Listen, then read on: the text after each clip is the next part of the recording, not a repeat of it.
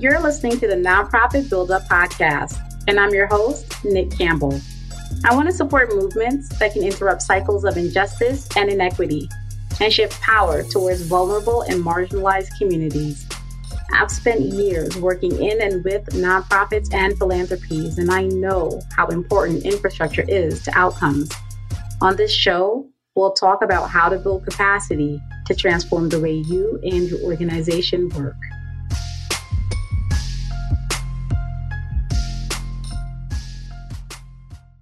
Everyone. It's Katie T, Build Up's Program Coordinator. This week on the Nonprofit Build Up, Nick is talking with Sarah Shanley Hope.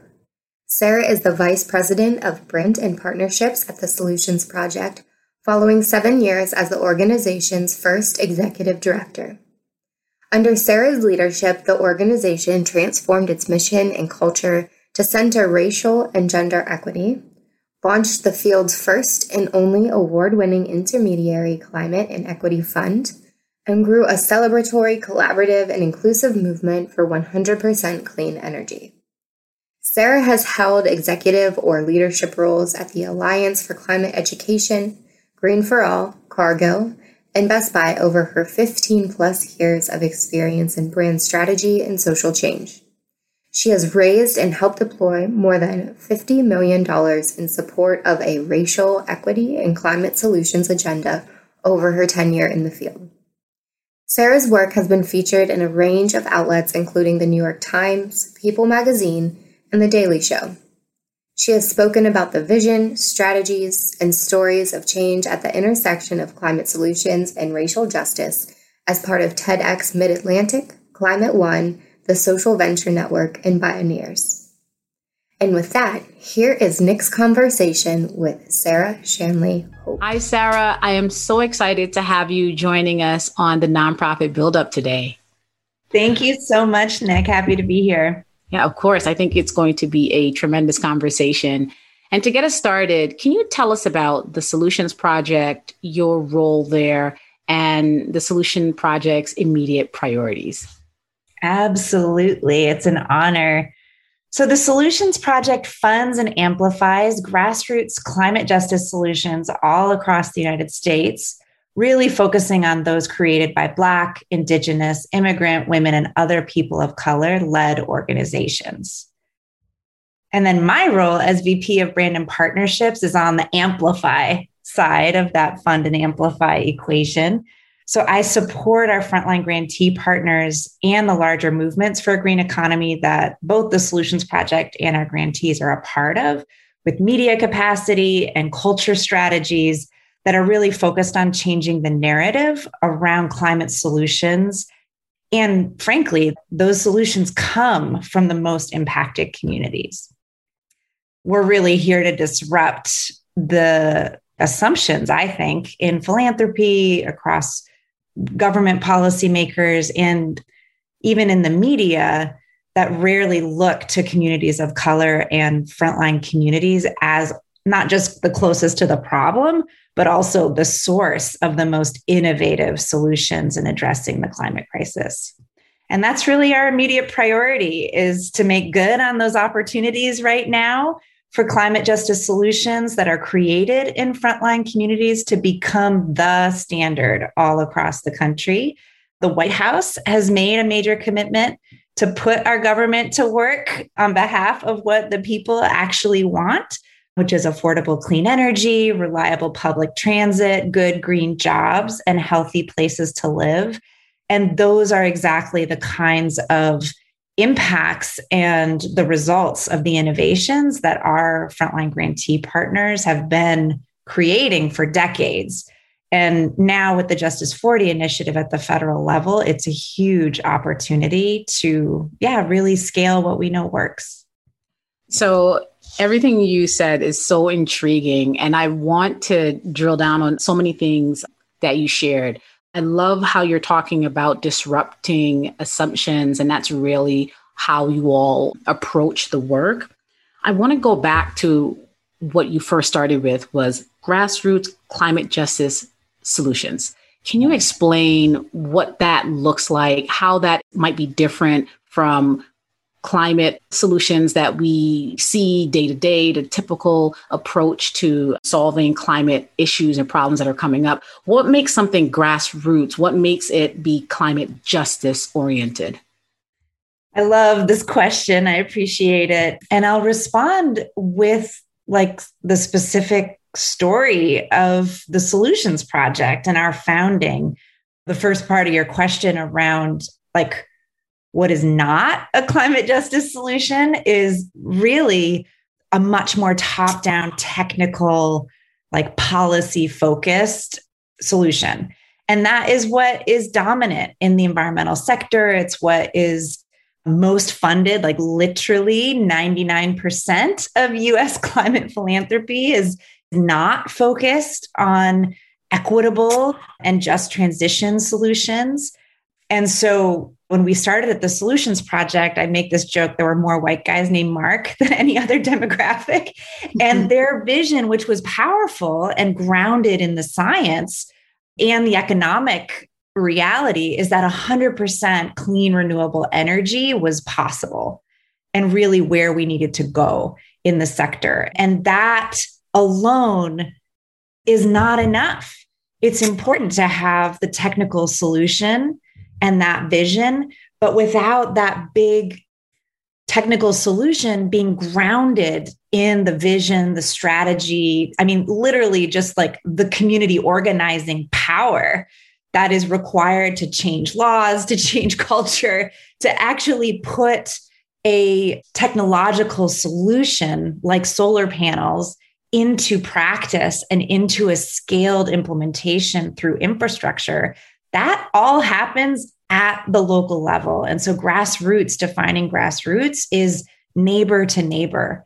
It's literally at the source on the land that is lived on, stewarded, really the foundation of community.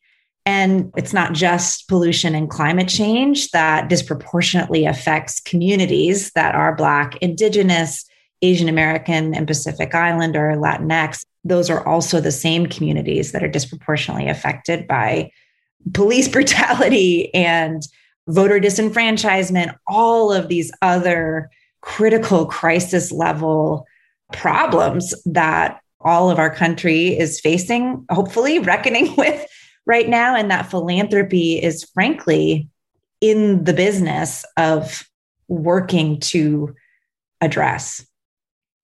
That all makes a lot of sense. And it's about centering the voices of those who are directly impacted and making sure that they are leading the conversation, a part of the conversation. And it sounds like your organization, the work that you're doing, is doing exactly that. And that all really resonates when we're talking about the impact on communities of color, and I'd love to hear more about that intersection of race and climate and just the inequities that are there. And just hear more about what does that look like for communities of color? How are they impacted?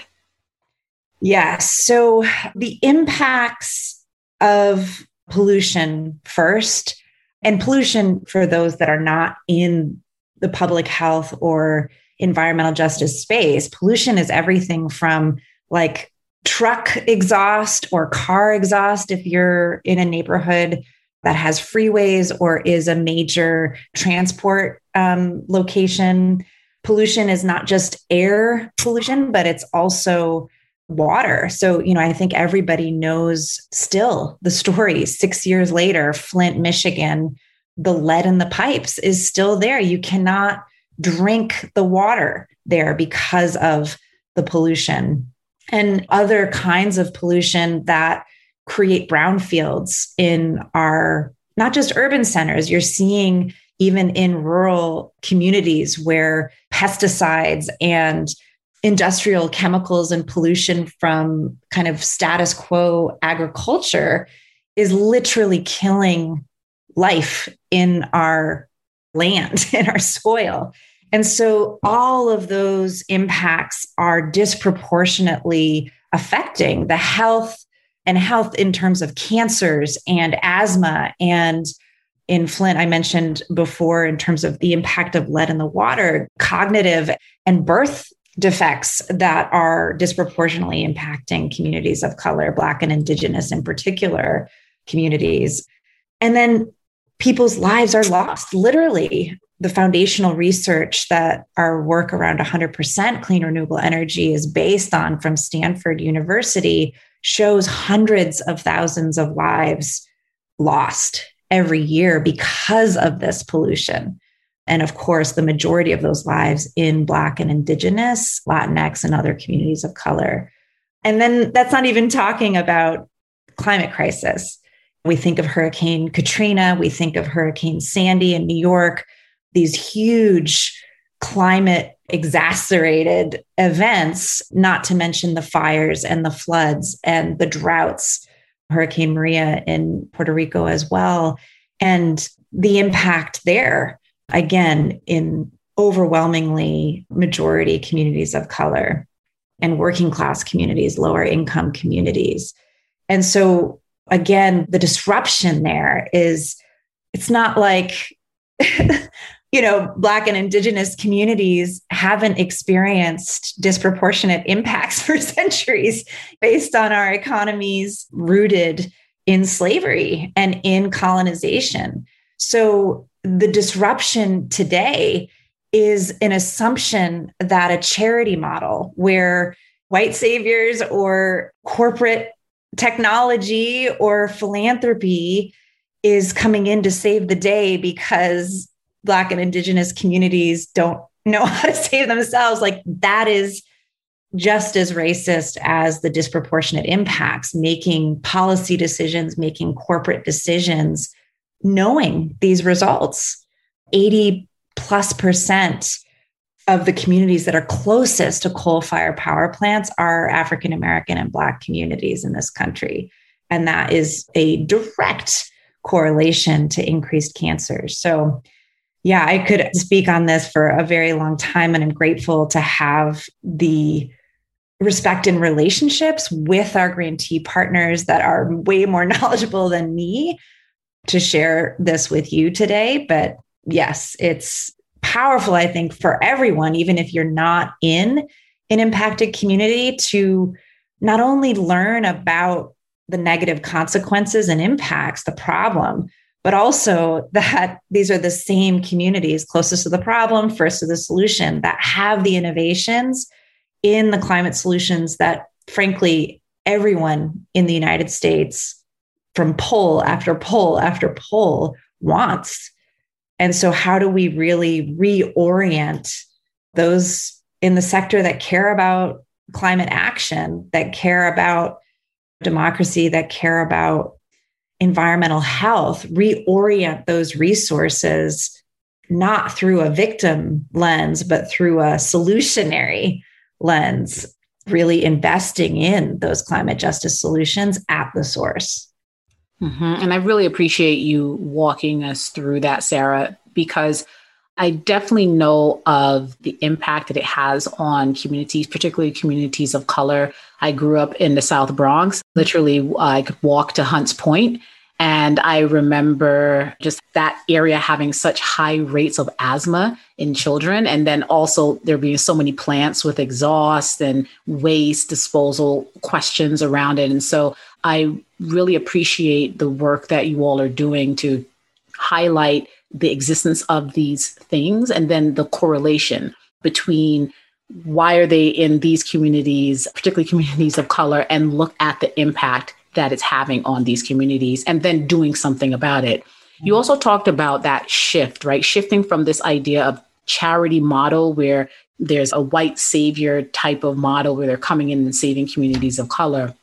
And I like hearing that we're focused more on a justice model and it's not about charity. So, in that same space or in that same vein, I want to hear how you all are thinking about advocacy. Mm. You hmm. talked about just working with the government and how the White House has been involved in some of the work around climate change and climate justice. What kinds of strategies do you all have around advocacy about raising your hands and visibility so that communities of color have their voices in the conversation.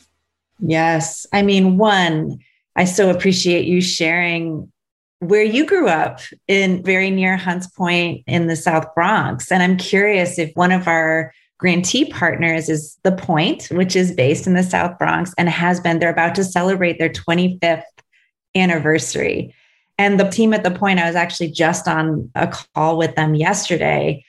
They've been doing this work for 25 years and it's fighting the bad and being at the forefront of the good. And one example that relates to the other part of your question on advocacy is the point is a part of a coalition that a number of our grantee partners are in called New York Renews in the state of New York. And frontline organizations, similar, if you talk about Hunts Point has a particular history in terms of environmental justice, in terms of hip hop, in terms of so much. Sunset Park, Brooklyn, another neighborhood at the forefront and at the front lines, has another organization, another grantee partner of ours, Uprose, Buffalo, New York, which is my hometown, has also an environmental justice history with Love Canal and just the industrial pollution that yeah, was central to the economy in Buffalo. Push Buffalo is our grantee partner there. All of these organizations have been a part of New York Renews.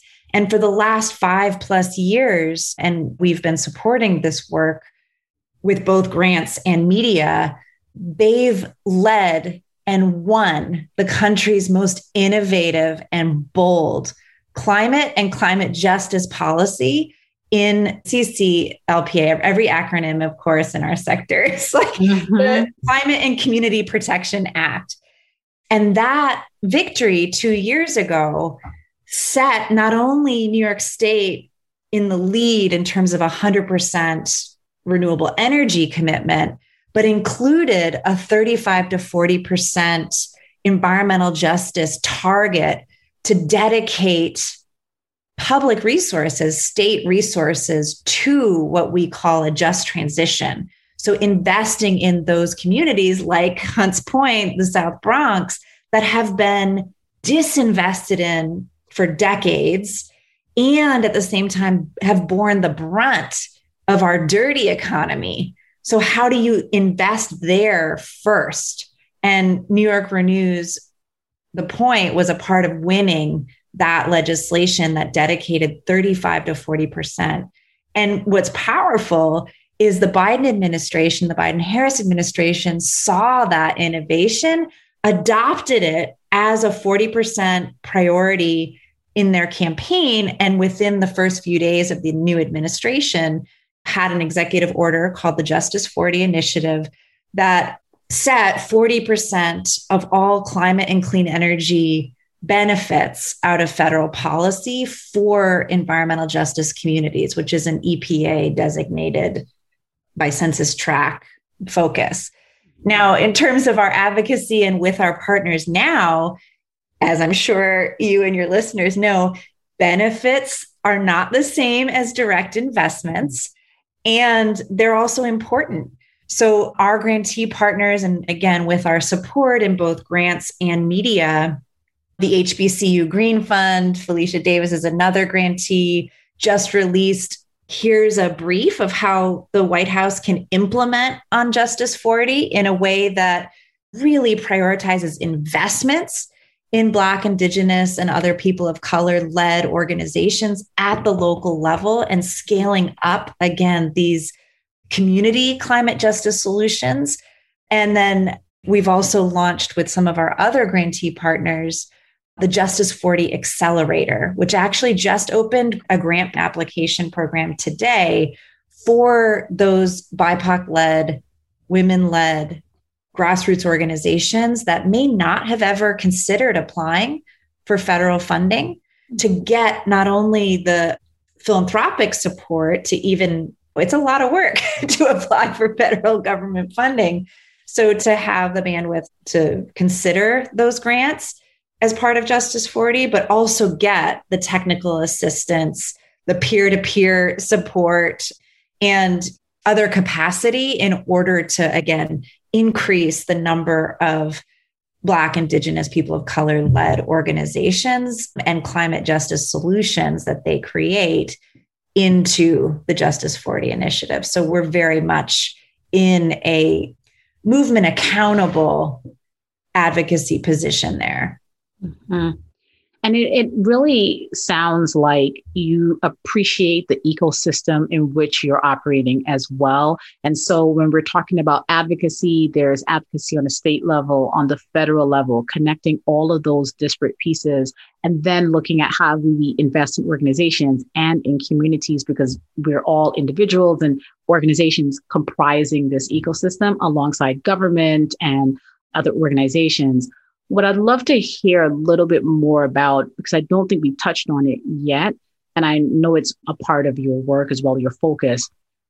How are we engaging? How are you all looking at and considering for profit organizations, yeah. for profit companies? How are you incentivizing them or having them realize their part in this ecosystem? And what does investment look like on their part? Yes. One, you're exactly right. Taking an ecosystem approach is a key. And frankly, it's a feminine view.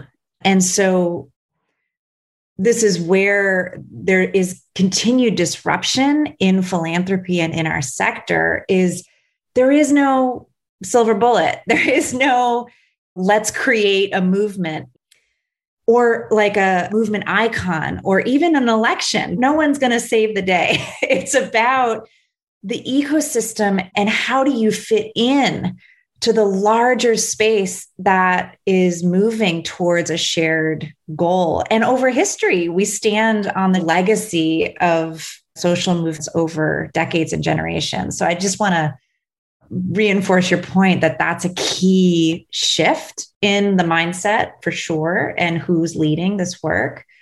And then in terms of, yeah, thinking about multi sector leadership, that just is part of that ecosystem. And it's so powerful. The Solutions Project, I mentioned the three white guys named Mark. The reason why I joined the team and was really excited to partner with them is that they already had a collaborative approach. Even if it was homogenous leadership, they had the sense of business, science, and culture coming together. So, one of those marks was Mark Ruffalo, the actor, the Hulk. And so, bringing the power of storytelling and entertainment and culture to the goal of 100% clean energy the scientist and the businessman like those were those three. And when i was hired brought in the community lens. And of course we've worked with our community partners to bring government also into that ecosystem view. And so one example i mentioned new york renews as a storyline here. And we the solutions project part of our role as a national intermediary grant maker that is movement accountable is listening to our community partners about who we can also bring to the table that builds their power. And oftentimes that is bringing business, values aligned business behind community leadership.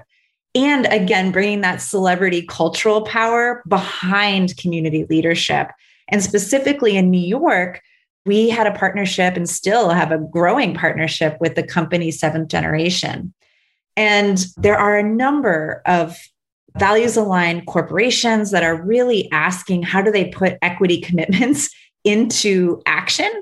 And Seventh Generation, their brand is an indigenous proverb. And so, really working with them, but of course, they're not indigenous led or their staff, their customer base is not indigenous. And so working with them to really, with humility and non defensiveness, hear that and bring what they've built, which is incredibly powerful. They're in the Unilever family, they're in my home in terms of the cleaning products and when we had babies, you know, diapers and things like that how do they bring that in support of climate justice solutions? So they've taken out full page ads in newspapers. They've been a part of lobby days. They've done corporate philanthropy in support during COVID. They provided product donations to the mutual aid hubs that our grantees created in their communities. There's so many ways that business can bring their power to this. And for the celebrities and the cultural influencers that we work with, there too, it's like, how do you bring your gifts and your assets to the table again in support of frontline community leadership, knowing that that's where the source of innovation is. And you can bring your spotlight there. You can bring your storytelling savviness in support. Mark Ruffalo has played not just the Hulk in terms of a superhero, he's also portrayed everyday heroes in a number of his films, Dark Waters being one, Spotlight being another.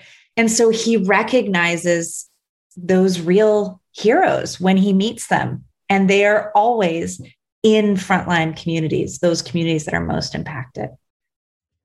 When you have been just walking through like that ecosystem, the different actors, and particularly talking about for profits and businesses, how they can play this role, what's coming through for me is how you've articulated that justice is about restoring power to communities, right? And you're talking about it through climate justice. And I really appreciate just how you're framing this entire conversation because that really just came through for me that it's really about how are you centering the community particularly since they are the ones impacted, how are you centering their voices and making sure that your solutions, your approaches, uh, your problem solving is equitable?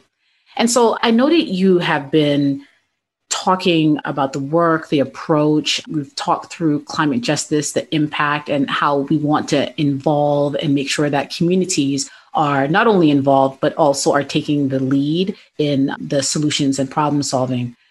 I would love to hear more about your infrastructure within the Solutions Project to be able to do all of this work. I mean, we've talked about it on the state level, we've talked about it on the impacts you're having on a federal level within organizations, within corporations, businesses, individuals. How are you all doing this kind of work? How are you set up and how are you thinking about your governance? What does that oversight look like to make sure that mm-hmm. you're on task and you're remaining true to your vision from when you first started all the way through to now? What does your capacity look like in terms of your team? I'd just love to hear more about the infrastructure so that when people listen to this, they can hear how you all have put together your own framework to make sure that you're supporting and advancing the work that you're doing. Mm. Yes. So, my first response to your question is again, the words of our frontline grantee partners coming into my mind, which is that reminder. And this is a Stephen Covey book as well. Like our business friends will recognize, like change happens at the speed of trust. And so, first and foremost, we understand relationships as probably the most important infrastructure for an organization, especially a national intermediary grant maker like the Solutions Project, to understand and to have. That's why the ecosystem view is even in our sight, is because of the relationships that we have and attending and cultivating that soft infrastructure. And I would be remiss not to name that even though I was hired as the first executive director of the Solutions Project now seven years ago, we have a CEO now, Gloria Walton, who started in October. And she was the CEO of one of our first grantee partner organizations, Scope in Los Angeles. She then joined our board three years before we then recruited her to become our CEO. And her vision around infrastructure is first and foremost understanding that the solutions project is a part of movement infrastructure. We are accountable and also an extension to the larger vision and goals and power building strategies of our now 100 frontline grantee partner organizations across the country. And so it was through the relationships that Gloria came in to lead the Solutions Project and bringing this vision which and this experience to the fore. And so as ceo the infrastructure she's building at the solutions project she set a bold vision of a hundred million dollars to raise for the solutions project. And this isn't the empire building that most frankly the dominant culture of philanthropy and kind of national organizations hold it truly is understanding the role that the solutions project plays within our larger ecosystem. So we're a small and nimble team. When Gloria started as the CEO in October, there were only five staff at the solutions project. And we were moving maybe $2 million a year out the door in grants to dozens of organizations. We were also providing between half a million and a million dollars worth of media support. So we have program delivery partners above and beyond our staff who are really experts in earned media and more traditional communications, digital media, and more experimental and new communications, and many other tactics and strategies working with artists, doing pop culture and celebrity organizing, not to mention training all of our grantees in these different capacities so that they're building their infrastructure and capacity as we grow. And Gloria set that vision from when she was on our board. And within her first six weeks on the job, successfully raised the largest grant the Solutions Project has ever received from the Bezos Earth Fund. So raised $43 million over three years, 10 million each year. So 30 million of that is again out the door in grassroots grants, which we have an award, an impact award from the National Committee of Responsive Philanthropy for our innovation and integrity, which is leading the field in trust based philanthropy. And not only did she move the Bezos Earth Fund to invest at that scale, again, at the time that they made that commitment of 43 million, we were only a $3 million annual organization. So Gloria's education of the Bezos team and Jeff Bezos himself was really taking, like, if you're an entrepreneur and a venture capitalist, you're not making an investment in an organization based on their current budget size. you're making an investment based on the impact and the innovation that you recognize mm-hmm. in a niche firm. And so she successfully made that case to the Bezos Earth Fund. They made that commitment to the Solutions Project. And she also educated the team along with other leaders in our field to say this is a moment to not only invest in the solutions project and equity through our grant making program and our infrastructure, but to bring in other intermediary grant makers that we work with so that your total giving $151 million is what she was able to really wow. inspire in terms of that first commitment at the level of parity with what Bezos had already committed to NRDC $100 million, for example. So the infrastructure that we're building is to be able to respond with speed.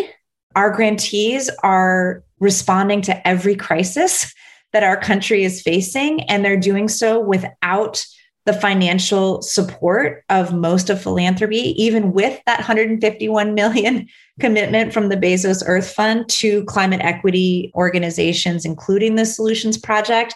Even with that, it's still less than 1% of the total US climate philanthropy, according to research from the ClimateWorks Foundation, focused here. And so we have this moment and this need and opportunity to build not only the solutions projects infrastructure, which our governance includes frontline leadership in both our philanthropic trustees and our board, but it also is movement infrastructure. How do we actually, exactly what you said, Nick, like return this traditional power of resources and media and technical expertise to frontline communities themselves. And frankly, that is what organizations like ours and other foundations and philanthropies, we need to be evaluating ourselves in our success in doing that. Are we moving the money? And in our case, the media and the momentum behind that ground up frontline justice vision and strategy and solutions that we know are actually what works the best.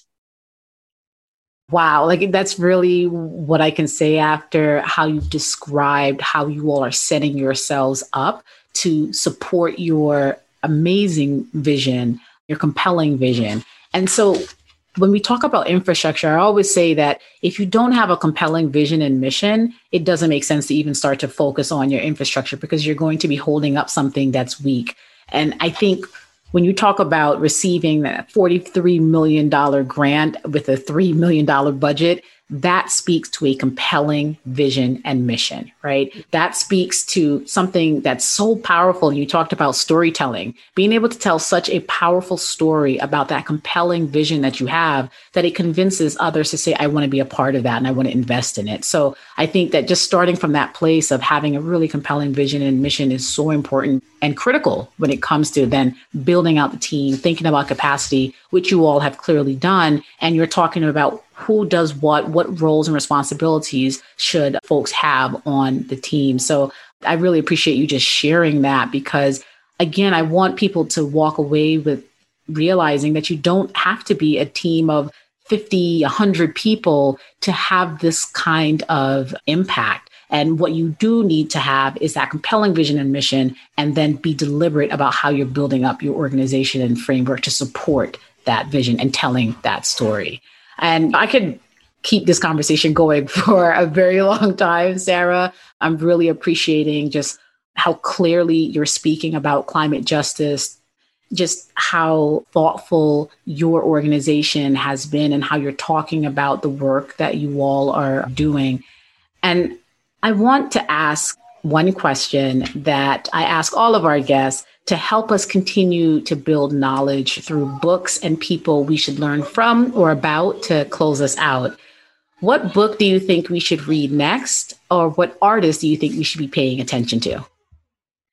I love this question. And my response is actually a twofer. I have a 12 year old daughter. And for the last five years or so, we have been reading every like teen lit in her words, post apocalyptic series that we can get our hands on because it is such a source of inspiration for the courage, the analysis, and the like trust, the spirit centered uh, leadership that's really required in these times. And so the most recent one that we're reading is Tomi Adeyemi, Children of Blood and Bone, and Children of Virtue and Vengeance is the second story in this series. And your audience, and you can check this out yourself. And the artist, the author, gives a really powerful description of what inspired her to write these books. And it was the murder of Black children by police officers obviously getting more and more media attention. It's not a new story, but it's getting more media attention over the last five years, over the last uh, year and a half. And what an artist has the power of doing is bringing those themes and those realities and that trauma and pain that is lived into the realm of story and magic in ways that allow us to transmute and that phrase is something that I've learned from Gloria, our CEO. Like, how do you transmute that pain and that trauma and that fear and that so often sense that we don't have power, that we can't change the conditions within which we live and work and lead and parent. And, you know, I'm a white woman disrupt that sense that, oh, this isn't about me, or I don't have a role in the transformation that is required and that is actually about my own liberation. These kinds of stories bring us into that world And there's so many of these stories. It's not just this current series that we've been doing these series for five years, starting with the Harry Potter series. so I recommend these, especially if you are a parent of a probably eight to 13 year old. And then the last thing that's more in the work realm, but still like a spirit centered resource.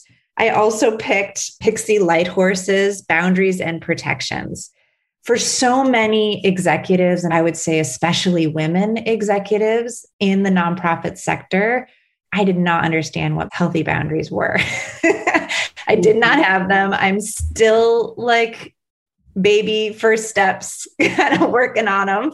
And this book has such practical and powerful tools for, yeah, what is a healthy boundary? and what are your boundaries and how do you then have really clear generative communications with your staff with your board with funders when boundaries are crossed so that we can begin to really develop the capacity and we don't have this in our sector right now to engage in principled conflict. And the biggest part of the story that I learned from Gloria's communications and leadership with the Bezos Earth Fund is she understood the value of the solutions project and the work that our grantee partners do. And from that place of power, was able to say, yes, we're $2 million today, and most of our grantee partners have less than a million dollar budgets, but our value is so much more than this. And in this moment, it would be a boundary crossing. It would be a disservice to our communities and to our value and to our mission not to ask for what we deserve, which is far more than what philanthropy or government has been investing in our communities to date. And this book helps with that. There's even like scripts and prompts of like, okay, how do you if you're like a people pleaser like me, how do you like get real with that and come in a way that you can communicate directly and with compassion, but getting your needs met? Those sound like amazing books. So thank you for sharing them. We'll put them in the show notes so that people can take a look at those and add them to their collections as well. And again, Sarah, you have shared such tremendous knowledge and insights about the work that the Solution Projects is doing, how you all are approaching the work, how you're centering community and really pursuing justice. And at the end of it, really trying to disrupt the way we think about climate solutions and climate justice. And so I really want to thank you for introducing a framework for how we can talk about climate justice, really putting communities that are impacted at the center of all of that and making sure that we're doing that in an equitable way. So thank you again so much for your time. I think that leaders are going to be able to use everything you've shared and that will allow them to continue to build bravely. So again, thank you so much. Thank you. Thank you for listening to this episode of Nonprofit Build Up. To access the show notes, additional resources, and information on how you can work with us, please visit our website at buildupadvisory.com. We invite you to listen again next week as we share another episode about scaling impact by building infrastructure and capacity in the nonprofit sector. Keep building bravely.